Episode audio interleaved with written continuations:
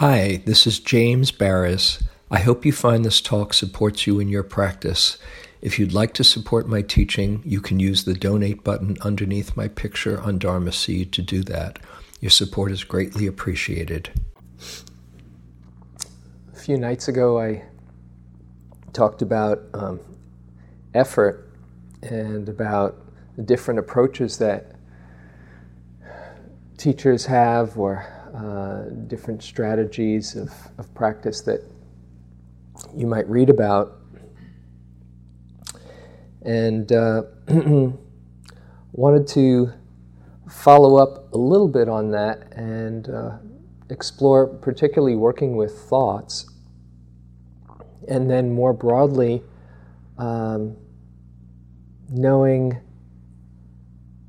getting a sense of the best strategy or the best way to work with any situation? How do you know the right one for you? Sometimes you might have a, a sense that something is going on and uh, you're looking forward to an interview so you can get the right answer. What is, what is the Buddhist teaching on this? It's sometimes uh, a question that, comes, I kind of laugh on it when somebody asks me, What is the Buddhist view on you know, political action or uh, something uh, working with computers or something that I can't talk for the Buddha.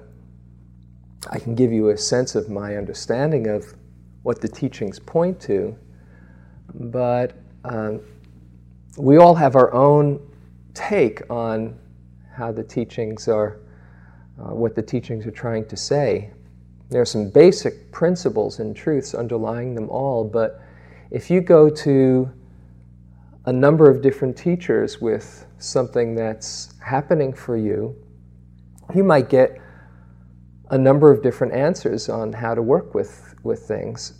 Not in addition to the one about heroic effort or simple and easy, but there's lots of different strategies that one can employ in any particular situation.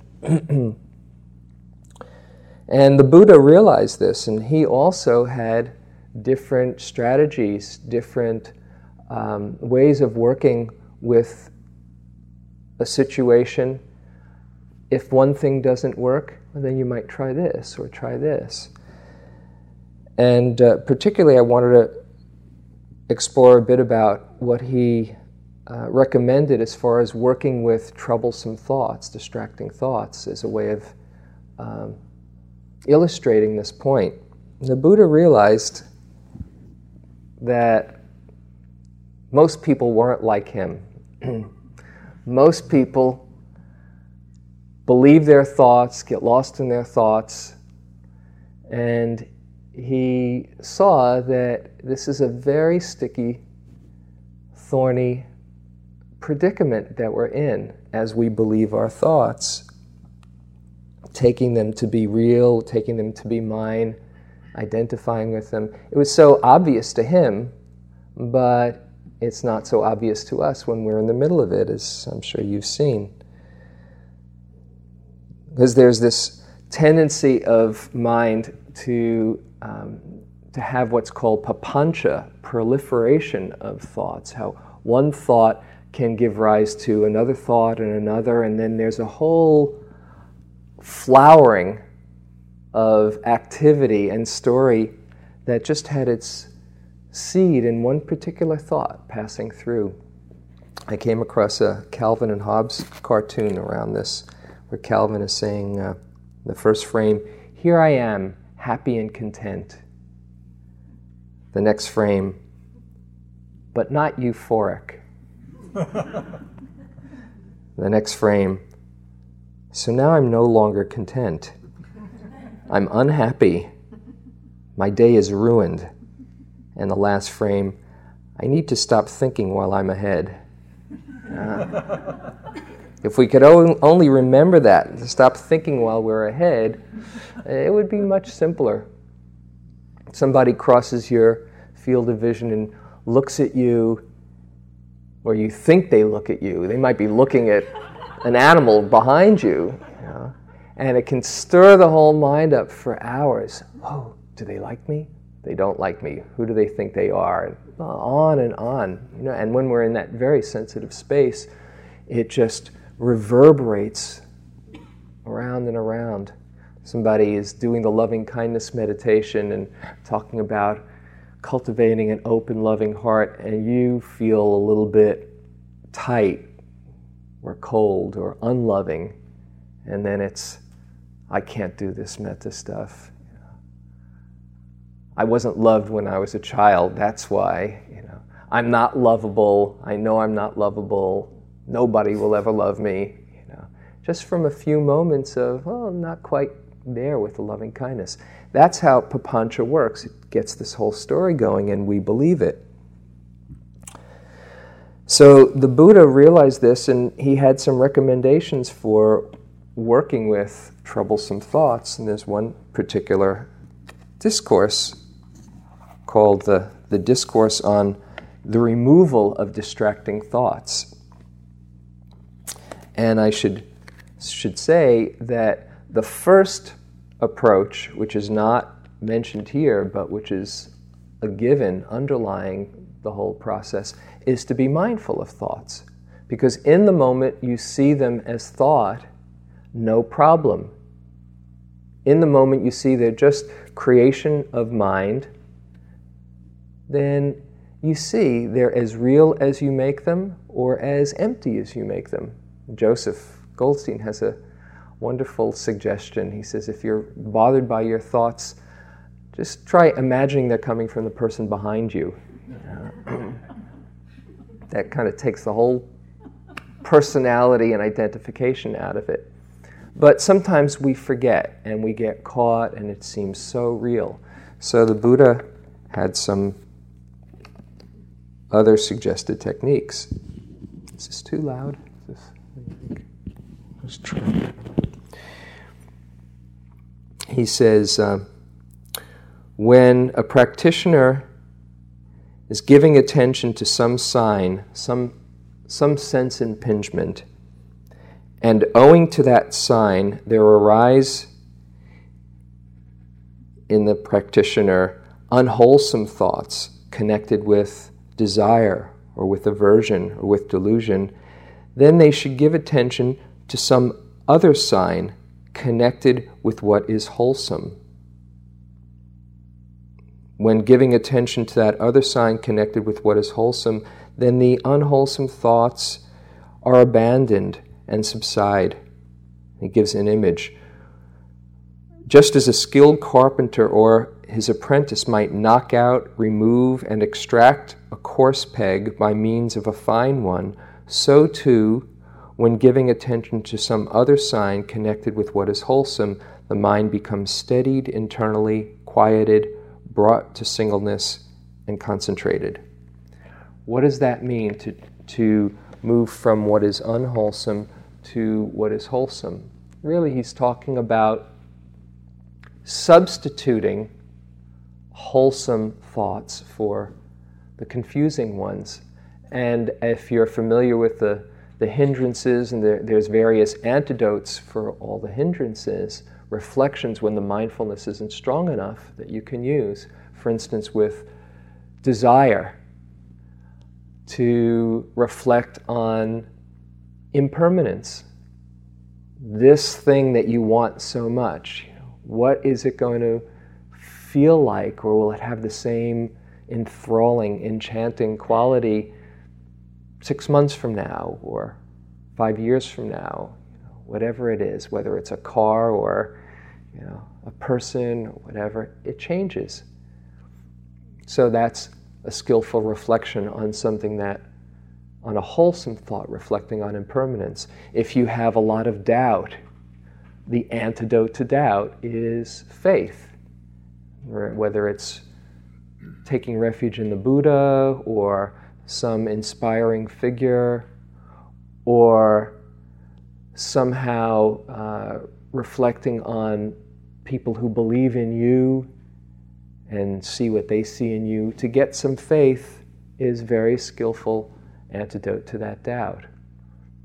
Aversion, anger, that's a, an obvious one. The antidote when the mindfulness isn't strong enough is loving kindness, just generating it for yourself or somebody who opens your heart, not necessarily the, the person who's really difficult for you unless you're at that point in practice where you've generated enough loving kindness for yourself or for others, because that's kind of advanced metta. We're working our way up to that. But the idea of that substitution is very, very skillful.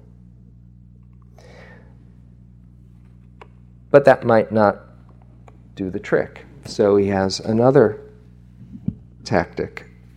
He says, if while giving attention to some other sign connected with what is wholesome, that is the first suggestion, there still arise unwholesome thoughts connected with desire, with aversion, delusion, then the person should examine the danger in those thoughts.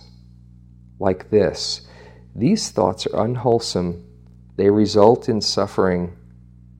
And when examining the danger in those thoughts, then the, these unwholesome thoughts may subside.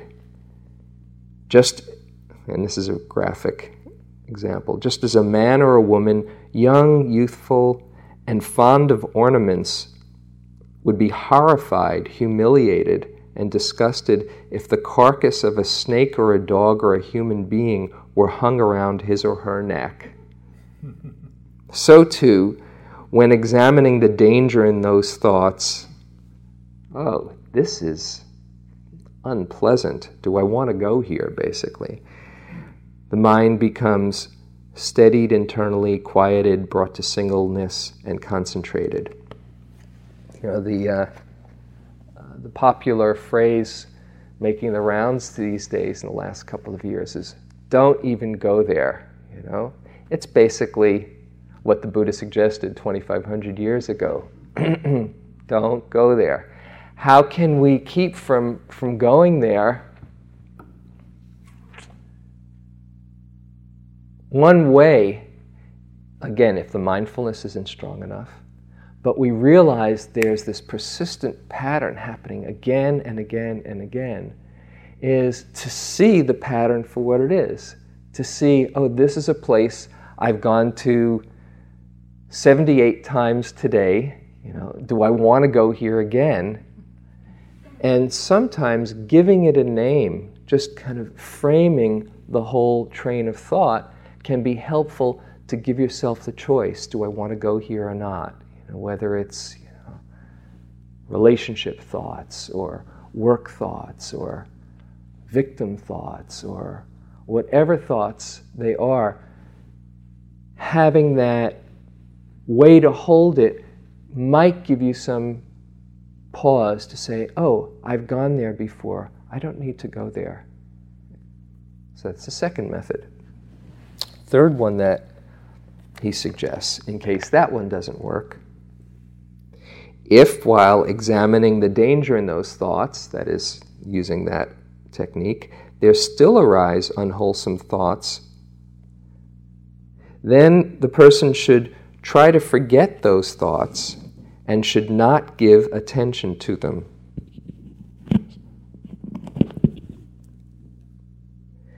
When trying to forget those thoughts and not giving attention to them, then these unwholesome thoughts may subside and be abandoned.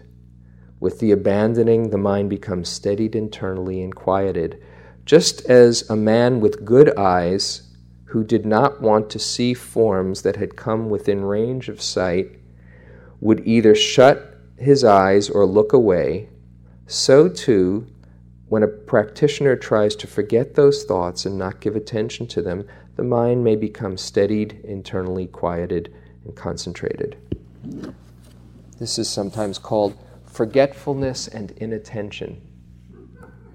Now you might say, wow, the Buddha talking about not paying attention, how cool. This is different. What he's talking about is you have the option not to be with what is predominant if you find yourself struggling getting confused by it or somehow getting, getting caught and identified with it.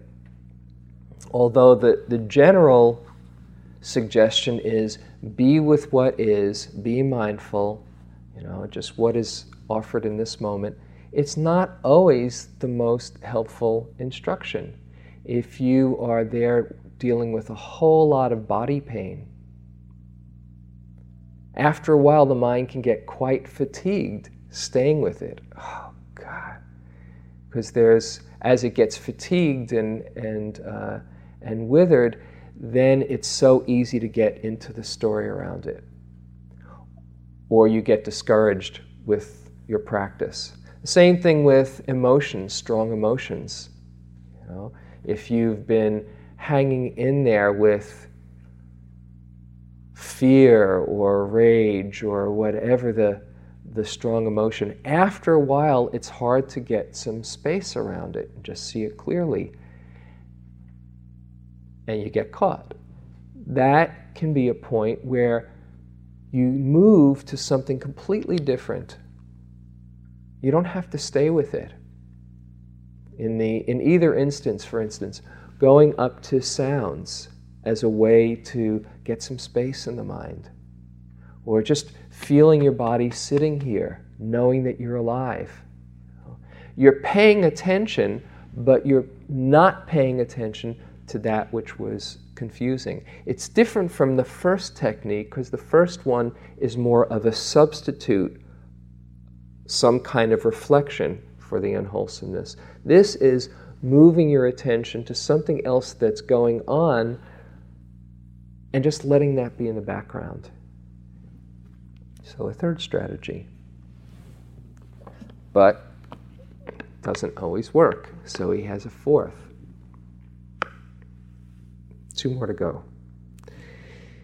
If, while trying to forget those thoughts and not giving attention to them, there still arise unwholesome thoughts, then the practitioner should give attention to, the, to stilling the thought formation of those thoughts. When, when he gives attention to stilling the thought formation, the mind becomes steadied, internally quieted, etc. Just as a man walking fast might consider, why am I walking fast? What if I walk slowly? And he would walk slowly, then he might consider, why am I walking slowly? What if I stand? And then he would stand, and then he might consider, why am I standing? What if I sit? And he would sit. Then he might consider, why am I sitting? What if I lie down? Sounds good, huh? And he would lie down. By doing so, he would substitute for each grosser posture one that was subtler. So, too, when a practitioner gives attention to stilling the thought formation of those thoughts, the mind becomes steadied internally, etc., quieted, concentrated. Okay, so what does this mean? Hmm. I've seen actually two different explanations of, of this. One is, as that, uh, that illustration points out, to just relax and soften and just get some space. You know, going out in nature if it's not pouring out, or somehow to uh, to get some space, have a cup of tea, or like we've talked about when the effort is is too tense.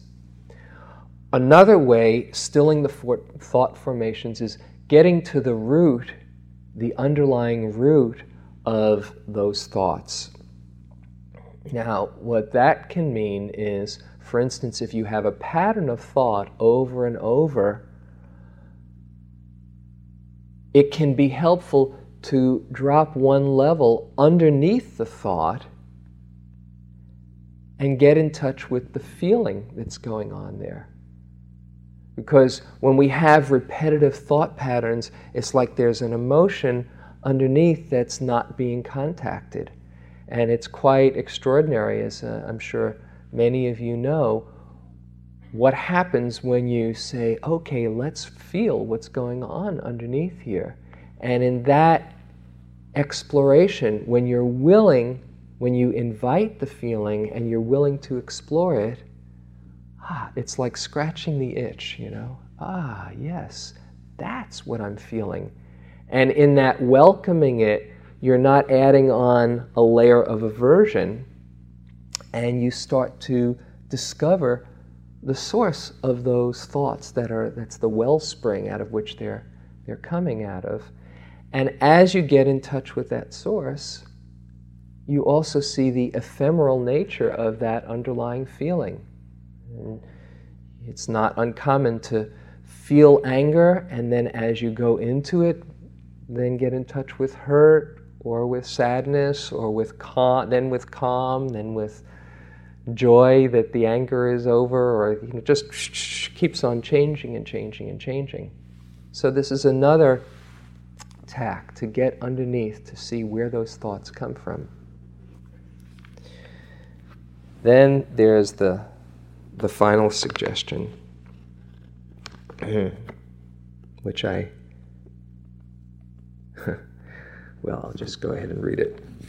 If, while giving attention to stilling the thought formations of those thoughts, there still arise these unwholesome thoughts, then with teeth clenched and tongue pressed against the roof of the mouth, the practitioner should beat down, constrain, and crush mind with mind. now you have to realize the Buddha was from the warrior caste. when, with teeth clenched and tongue pressed against the roof of the mouth, beats down, constrains, and crushes mind with mind, the unwholesome thoughts may subside. And then there's a, uh, he gives an example just as a strong man might seize a weaker man by the head or shoulders and beat him down, constrain him, and crush him, so too, with teeth clenched and tongue pressed against the roof of the mouth, the practitioner can do the same. Constrain, crush mind with mind, and the mind becomes steadied internally, quieted, and concentrated. Now, I read that with a little caution. you can't do this with aversion. In a way, the way I understand it is having a firm sense that says, no, this is enough. And sometimes this can work. But from what I've seen, and many people that I, I've worked with over the years, if you have aversion to that thought and say, I hate this thought, please stop, get away, all you do is compound it with more thought.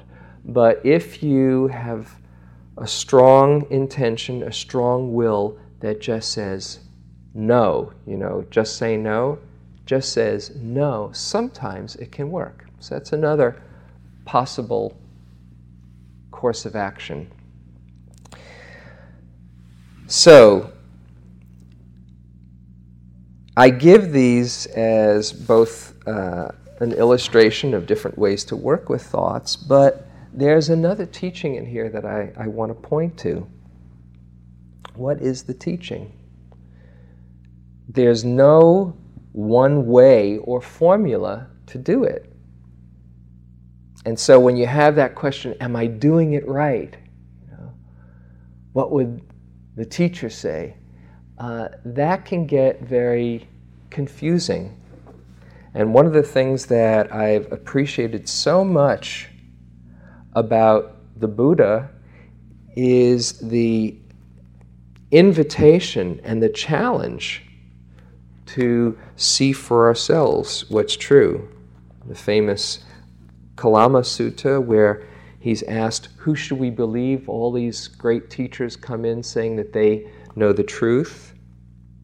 And he says, In situations of uncertainty, doubts surely arise. You should decide, Kalamas, not by what you have heard, not by following convention, not by assuming it is so, not by relying on the texts, not because of reasoning not because of logic, not by thinking about explanations. not by acquiescing to the views that you prefer, not because it appears likely, and certainly not out of respect for a teacher.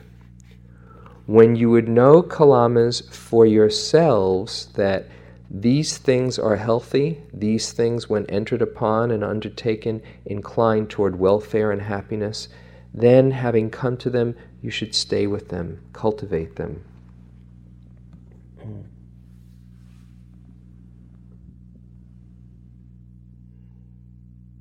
Part of this practice I see is more and more becoming our own authority. And many of the teachers point to the same thing. Although they might be familiar with the territory, and it's very, very helpful to have a guide. Ultimately, the task is to find our own inner wisdom. If you read Living Buddhist Masters, or what's now called Living Dharma uh, by Jack, uh, where 13 different approaches to Vipassana are given, after a while you get a sense oh, there's a few different ways to do this. And it's interesting, uh, it's wonderful being part of the teacher collective here at Spirit Rock as we get together and uh, talk about Dharma points. It's uh, uh either on, in our uh, council meetings or after a Dharma talk, and there's a real richness to looking at different perspectives on things. And it, it reminds me of my, the image I have of uh, old Jewish rabbis in the old country debating the Talmud, you know, that there's, there's a real fascination and exploration that sees, oh, many different ways to understand. Let's see what you, what you say about that. So, who to turn to and trust? It's yourself.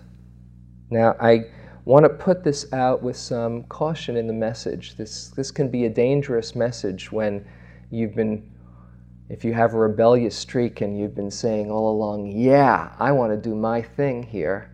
Um, there's, uh, it's not as simple as that.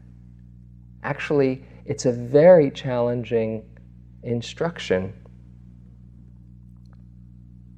And I, I again want to stress to use the, the assistance or the, the support, the guide, guidance of teachers well, that it's helpful to trust somebody and then check it out for yourself and see if it works or not.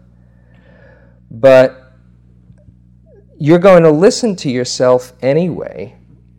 I mean, we usually do ultimately. Unfortunately, we're listening to the things that come through that confuse us, like, you're no good, or you can't do this, or we're listening to our thoughts and our messages all the time anyway, you might as well become a skilled listener of all the messages that come through so you can sort out the ones that really are supportive of you. The notion of trusting myself actually frightened me, you know, because I didn't have confidence that I would do the right thing. I remember one time on retreat when uh, I said, you know, I don't know if I can trust myself. I can get lazy sometimes, or I can get um, self righteous, or think I know how it is. And I was encouraged not so much to trust myself, but just trust in the awareness, trust in the purity of the awareness without taking credit for having the right answer what can be called trusting in your Buddha knowing. When we take refuge in the Dharma, sorry, when we take refuge in the Buddha,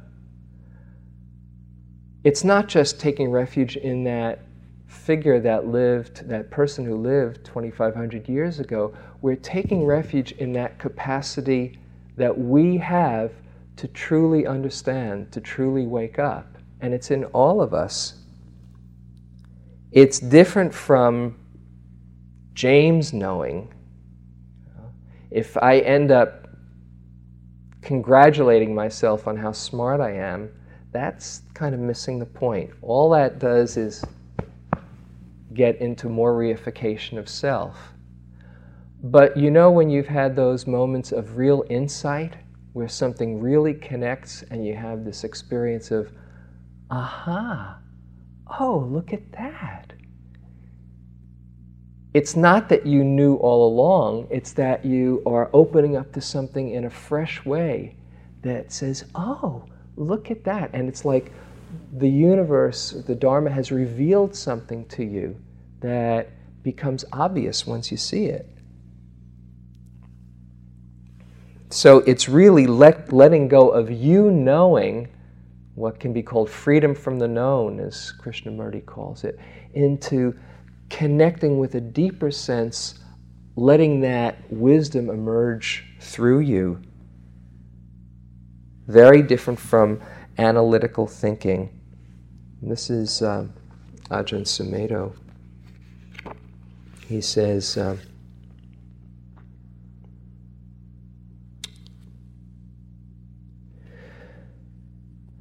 feeling there is the divine within us.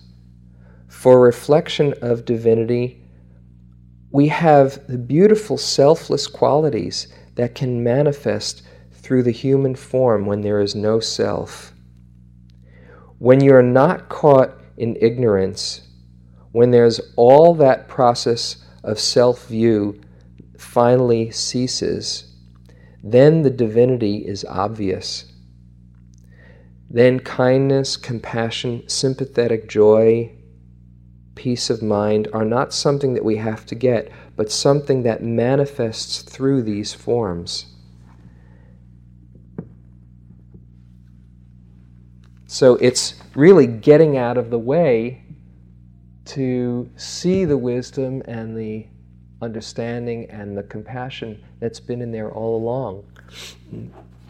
Michelangelo when someone lavished praise on him for his skill in creating the beautiful masterpiece David, brushed aside the compliment by saying, The man was already in the stone.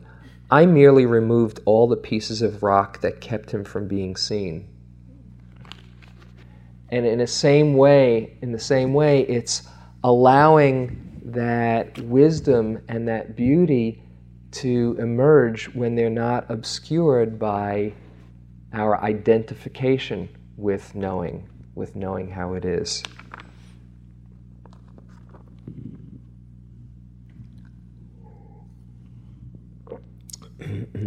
so, how do we get in touch with this natural state of wisdom and love that's in here all along? Well, the first strategy that we're practicing here is mindfulness. That in itself is a moment when we're not identified with experience. And it's quite extraordinary. This is called insight meditation, how just the practice of mindfulness very often is what leads to that understanding and that wisdom to, uh, to emerge. So that's the primary strategy. Another aspect is learning to listen really skillfully inside. Like I said, uh, we listen to most of the stuff that comes through and believes th- believe them. If we can be more discriminating, more discerning, so we can sense where this thought is coming from. Is this a thought that serves or not? Uh, then we can start to connect with that deeper wisdom, that deeper understanding.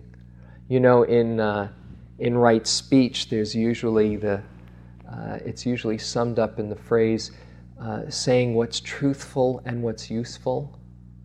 Well, in the same way, we can have that listening, listening to what is truthful and what is useful. One way that I've found helpful to discriminate between the various thoughts to the ones that are useful is to listen to the tone that the thought comes in. Listen to the energy that it's writing. A lot of thoughts are coming through either with a, a finger wagging at us. now, you really blew it that time, or you better get it together, or with a grasping, you really need this, you really want this, you better watch out. And there's that energy of agitation or contraction that um, it's not so good to trust. Other thoughts are coming through with a deep sense of inner strength and wholeness and support. The ones that come through, and we all have it, that say, This feels right. No, this doesn't feel right. And to start to, to listen to those when we can discriminate between the tones, we can give energy to the ones that really support us from that place that you can call your Buddha nature or the kingdom of God within or the still small voice within. There's a place in us that knows your bodhicitta, the seed of awakening. And the more you learn to listen to it and hear it, the more access you have to it. Another way to get a sense of skillful listening is feeling your body. A lot of times there's a contraction or an agitation when the message is just coming from old tapes or confusion. That's very different from a sense of ease and connection and rightness when there's that Buddha knowing come through.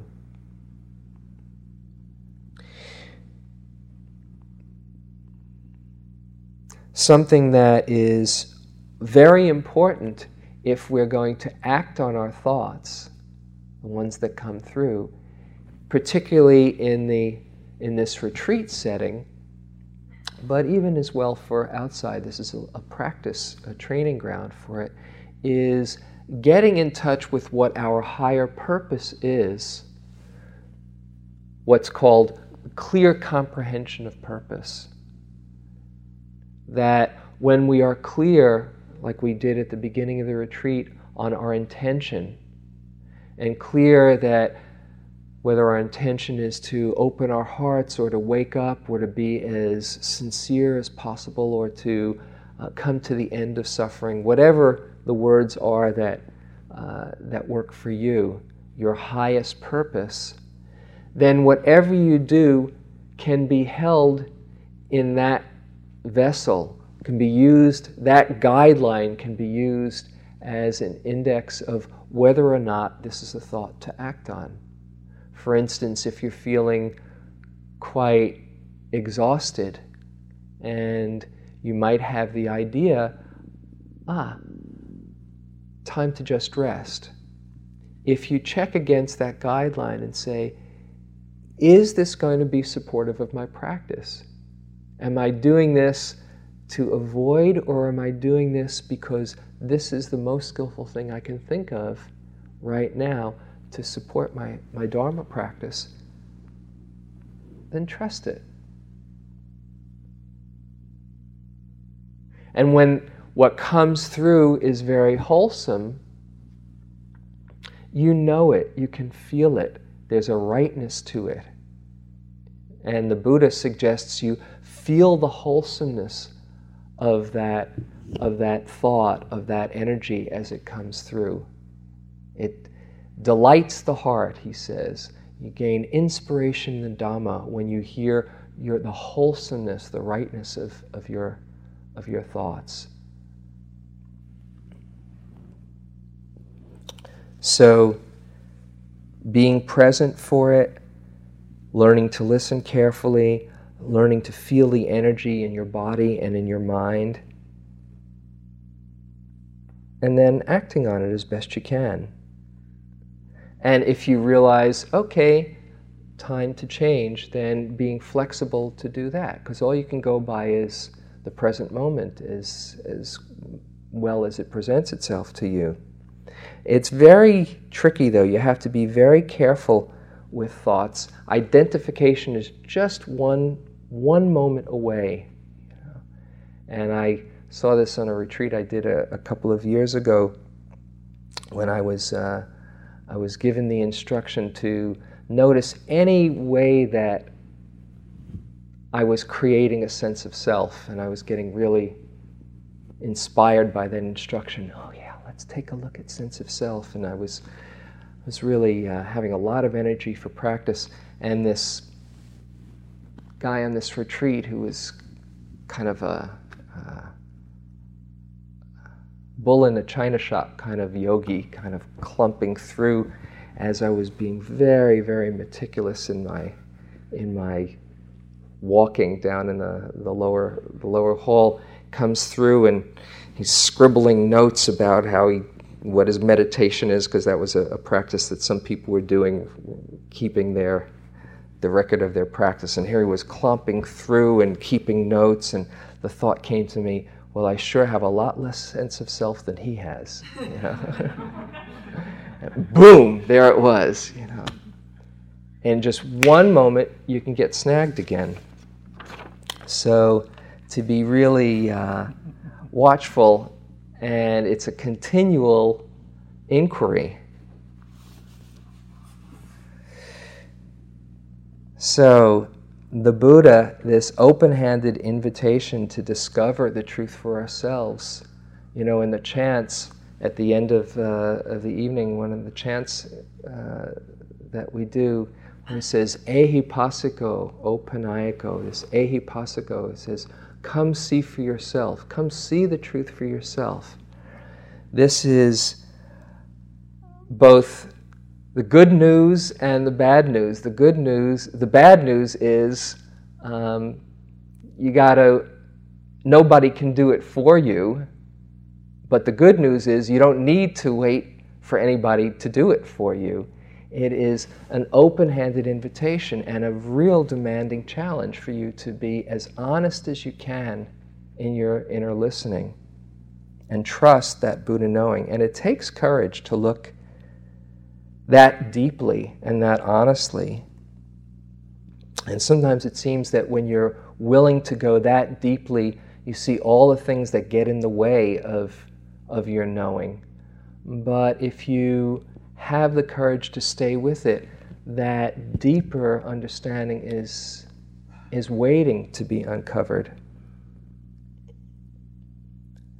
And once you, you get a glimpse and you get a connection with that deep sense of wisdom and you start trusting in it, then you have faith that it's there, and no one can take that away from you. That's what's called verified faith, not relying on anybody outside yourself.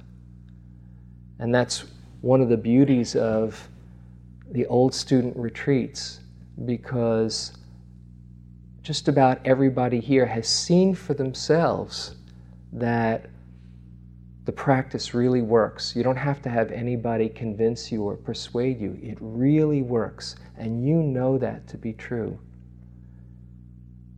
And to trust that more and more, what you know to be true, is a great fuel for practice.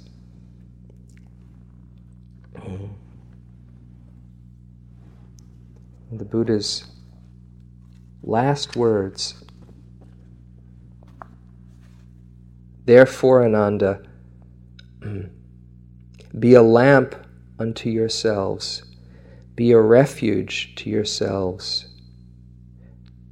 Take to yourselves no external refuge.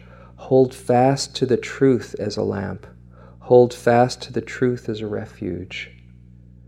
Look not for a refuge in anyone beside yourselves.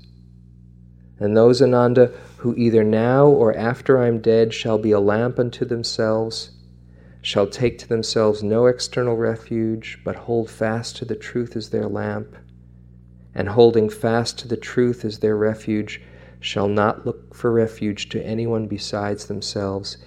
It is they who shall reach the very topmost height, but they must be anxious to learn.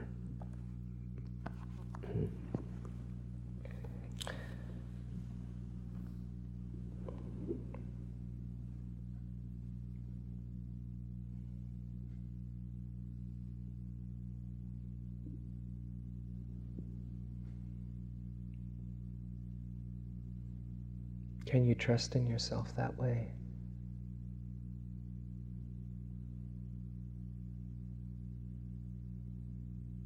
Try it. Listen very carefully inside. Be very honest with what you hear. And have the, the confidence to, to act on it.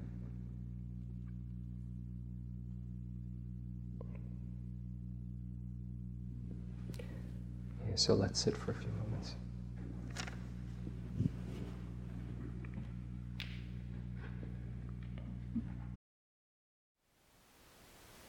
Thank you for listening.